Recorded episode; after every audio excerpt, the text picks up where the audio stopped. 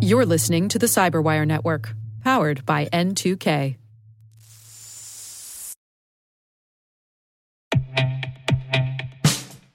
And now, a message from Cyberbit. Mastering cybersecurity is like mastering a sport. You build muscle memory through rigorous practice, then you train as a team to foster cohesion while operating under pressure. Like athletes, cybersecurity professionals thrive on hands on simulation. But traditional courses, certifications, and open source labs won't build you a winning team. You need Cyberbit. Cyberbit offers a hyper realistic simulation environment for your SOC, IR, and C suite to refine your skills, all using the market leading SIMs, EDRs, firewalls, and WAFs they use every day. Cyberbit is offering Cyberwire listeners a free live fire exercise. Sign up your team now at cyberbit.com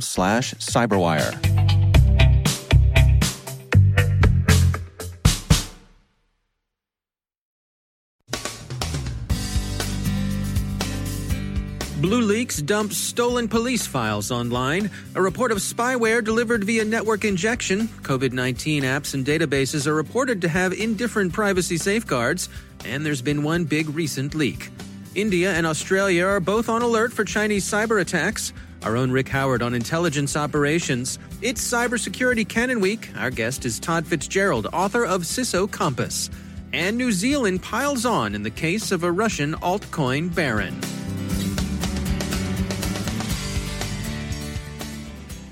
From the Cyberwire studios at Data Tribe, I'm Dave Bittner with your Cyberwire summary for Monday, June 22nd, 2020.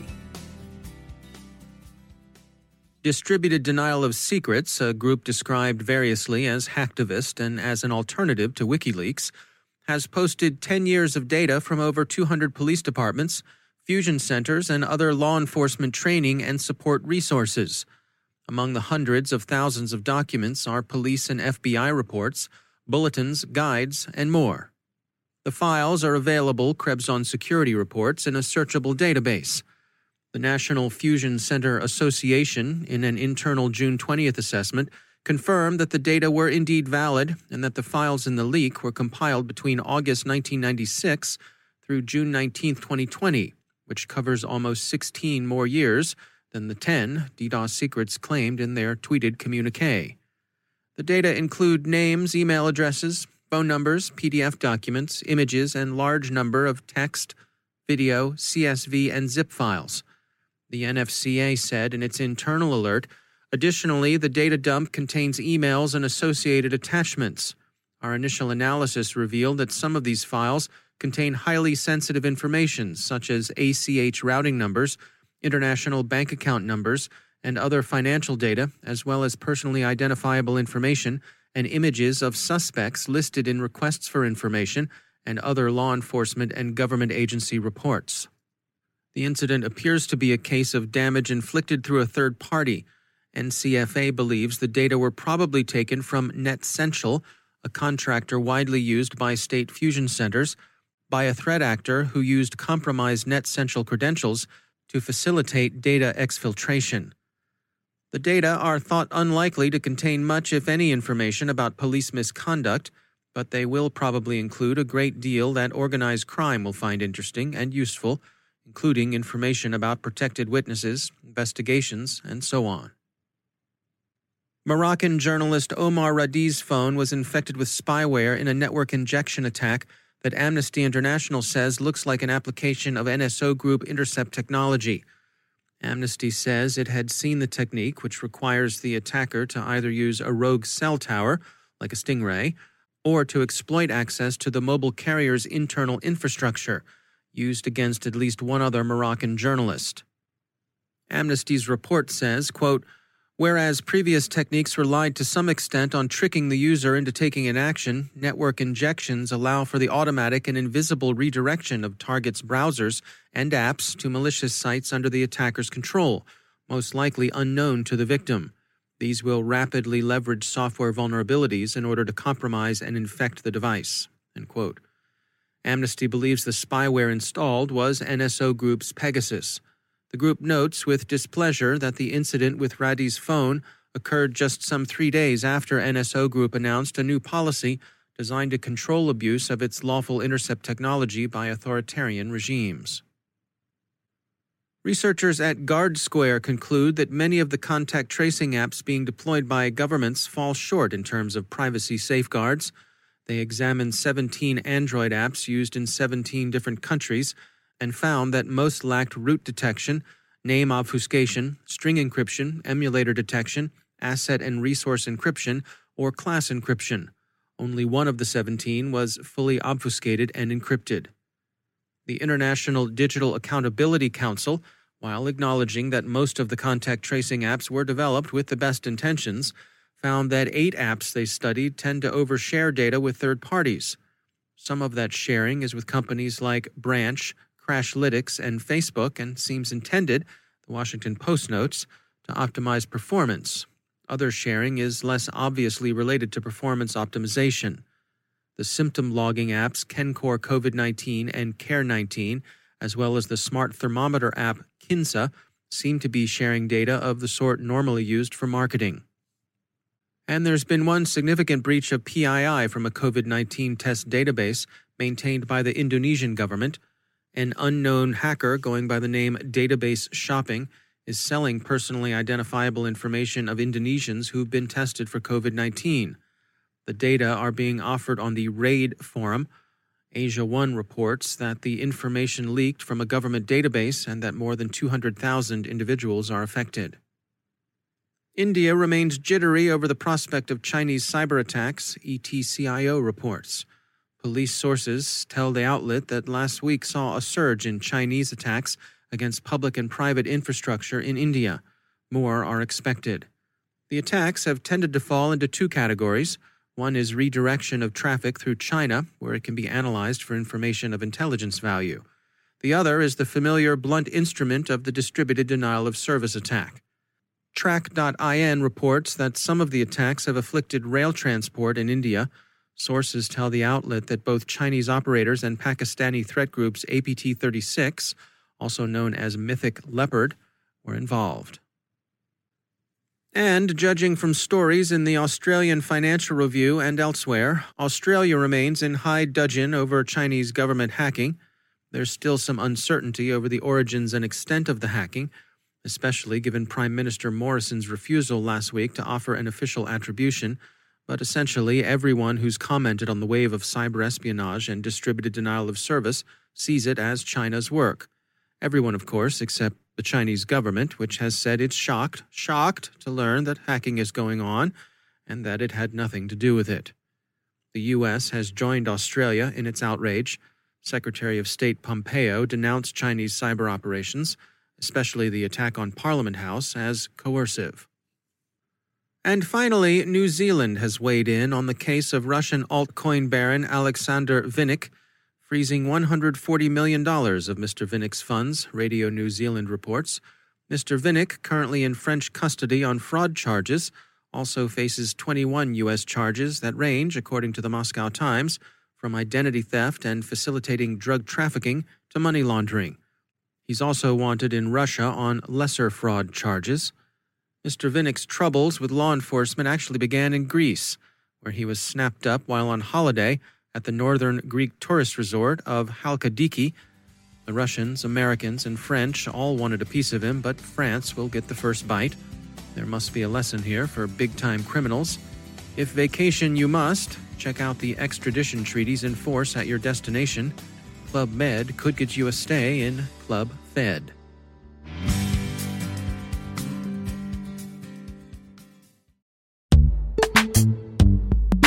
Every day, your IAM tech debt grows. Your multi generational services struggle to work together. Building an identity fabric can fix this. It makes all your identity tooling stronger and allows you to connect any app to any service you want to use with zero coding, zero maintenance, and zero app downtime. Strata's identity orchestration platform separates the identity logic from your applications so you can optimize existing IAM tools and manage them in a single control plane. Now, every vendor, standard, and architecture work together. In short, building your identity fabric means you can secure your non standard apps keep your complex access policies, retire outdated IDPs, and modernize in record time. So build your fabric with Strata Identity and get rid of tech debt for good. Visit strata.io slash cyberwire, share your identity priorities, and receive a pair of AirPods Pro. Offer valid for organizations over 5,000 employees. Connect today at strata.io slash cyberwire.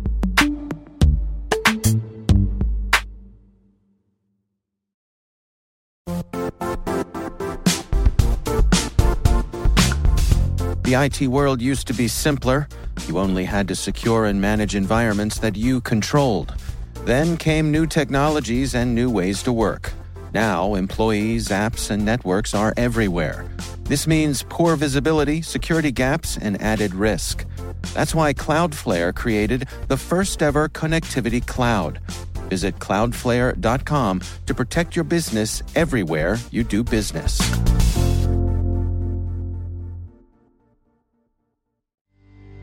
And joining the program once again is our own Rick Howard, the CyberWire's chief analyst and chief security officer. Rick, great to have you back. Thank you, sir.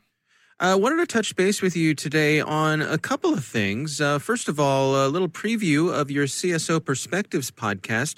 We're talking intelligence operations this week. Yeah, we've been uh, creating a cybersecurity strategy over the last eight or nine weeks about what kind of things should you have in place? And we did talk about cyber threat intelligence uh, this week. Um, and you know, Dave, I've been a cyber intelligence guy my whole career. I've done it in the military and I've done it in the commercial space. And when you think about what any kind of InfoSec program needs, okay, if you know you're trying to stop known adversaries out there, how do you find out what the bad guys do? Well, you need a cyber threat intelligence team to kind of put that together for you. Hmm.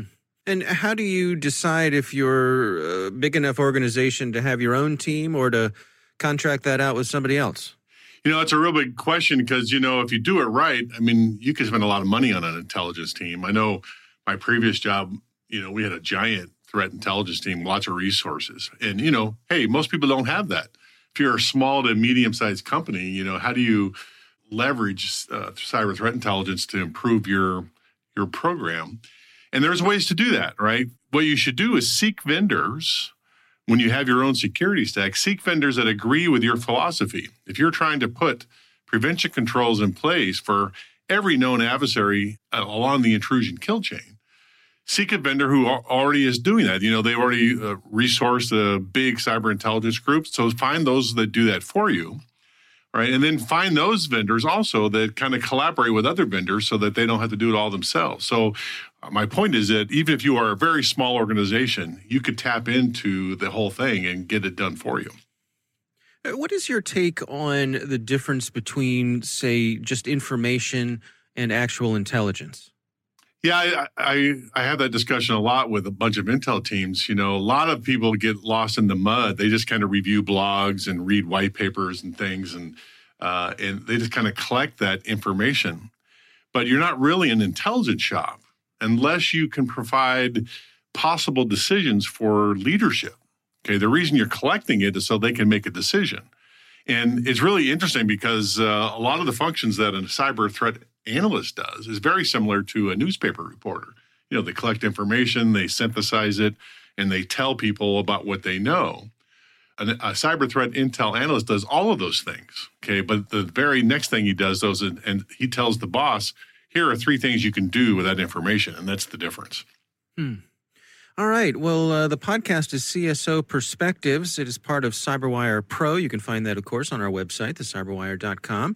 Uh, the other thing I want to touch base with you on is uh, the cybersecurity canon. Now, this is something you and I talked about many times before you joined us here at the Cyberwire, back when you were still at Palo Alto Networks. This is a real passion project for you. Yeah, we started doing it about six years ago. Uh, we set it up like uh, the Rock and Roll Hall of Fame for the purpose of identifying cybersecurity books. Because if you wanted to read something new this year and you went out to Amazon, and you looked up cybersecurity books, you would get about 3,000 books to choose from. so, how do you decide which ones to do? So, what we did is we set up a committee of outside practitioners, and they read the books and they made recommendations about which books the entire community should read. So we've been doing it now for about six years. There's about 500 books that have been reviewed, and uh, the committee has recommended over 30 for the Hall of Fame. So if you were going to start anywhere, I would start there in the Hall of Fame books. Well, and this week uh, we're celebrating the cybersecurity canon. Uh, you're interviewing some authors uh, all week long. Who do we have today? Well, what we're doing is uh, we've had to modify the Hall of Fame award ceremony. Okay, uh, this season is the 2019 2020 season. Uh, the committee has selected the new authors for winning or being inducted into the Hall of Fame. And so the modification is is that we're going to interview the winning authors um, one book a day um, in the entire week, and we're it's kind of like our Shark Week. It's the Cybersecurity Canon Week uh, for the CyberWire. So I'm looking forward to all those interviews, and so this will be the official announcement of the winners uh, for that season. All right. Well, uh, we're starting off with your interview with uh, Todd Fitzgerald. Let's have a listen. The CyberWire is celebrating the Cybersecurity Canon Project this week. It is in its sixth year identifying the must read books for all network defenders. This week, the Canon Committee announced the Hall of Fame inductees for the 2019 2020 season. And I am pleased to have on the show one of the winning authors for his book called CISO Compass Navigating Cybersecurity Leadership Challenges with insights from pioneers. Todd Fitzgerald, welcome to the show. Well, thank you very much. Thanks for having me. So, why'd you write the book? Well, you know, I was looking at the industry and uh, I've been a CISO for a long time, and I didn't see any reference that you could go to that would be a roadmap for CISOs. You know, we go to conferences, we talk about all the issues, but where where is all this stuff? And so I wanted to put together a roadmap for CISOs that was comprehensive enough that would also not be theoretical, that would be based on practical experience. And so I put the book together, but I also didn't want it just to be Todd Fitzgerald's view of the world. And so I invited 75 other CISOs to write a one page gray box to talk about an experience. So think of it like a, a job interview where you go into the job interview and they say, you know, tell me about a situation, you know, that you had a major challenge and what did you do about it and what was the result and what were the lessons learned? What would you do differently next time? And so I challenged um, some of our, our top CISOs in the country and cybersecurity leaders to write those gray boxes about a security issue. And then I infuse those into the book, into the roadmap. And so it's a very comprehensive text that, that gives you actually about 80 different perspectives on security, but not just a book that smashed together 80 different perspectives. It actually weaves the story for the CISO to follow. So, because of the pandemic, uh, this interview is kind of a proxy for your acceptance speech um, of the Canon Hall of Fame award. Any last words on along those lines? Receiving the award is just a, an awesome honor and, and, and something I, I never expected. And when you write a book, and, and this is my fourth book, and I am and I'm part of about a dozen other books, and I, so I've been writing for quite a while, and when you write something, you want it to sell, but it's never about wanting to sell a lot of books. It's about you want to write something that people see as valuable and and something that people can use to make their lives better. And that was really my passion behind it. I didn't because this wasn't my first book, I, I didn't just want to write a book to get published. I wanted to write a book that people really wanted. And I, you I was so happy to see that so many people have benefited from it. And it, it's quite an honor to have this award. Uh, you know, it would have been great to have the, the ceremony and, and do all of that. Uh, but I, I, I, certainly understand our lives have significantly changed. And it's really nice that, that, that you're doing this uh, and, and awarding the award. Uh, that's It means a lot to me. The book is CISO Compass Navigating Cybersecurity Leadership Challenges with Insights from Pioneers. It is now officially inducted into the Cybersecurity Hall of Fame. Congratulations, Todd, and thanks for being on the show. Well, thank you very much. It's it's really been a privilege to, to serve the CISO community, and uh, I'm extremely excited about it.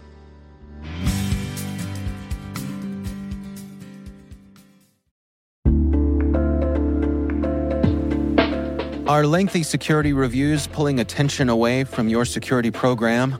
With the largest network of trust centers, Vanta can help you streamline security reviews to win customer trust, save time, and close deals fast. Proactively demonstrate security by showcasing key resources like your SOC 2 or ISO 27001 and provide real time evidence for passing controls. And when a security questionnaire is required, Vanta takes the first pass for you. Visit vanta.com slash cyber to take a self-serve tour. That's vanta.com slash cyber.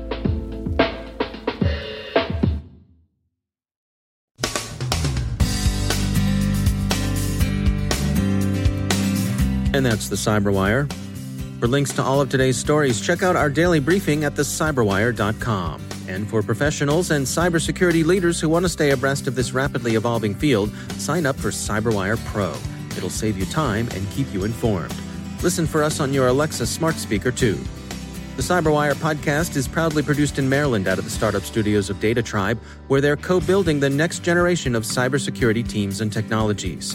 Our amazing Cyberwire team is Elliot Peltzman, Puru Prakash, Stefan Vaziri, Kelsey Bond, Tim Nodar, Joe Carrigan, Carole Theriault, Ben Yelin, Nick Veliky, Gina Johnson, Bennett Moe, Chris Russell, John Petrick, Jennifer Eiben, Rick Howard, Peter Kilpe, and I'm Dave Bittner. Thanks for listening. We'll see you back here tomorrow.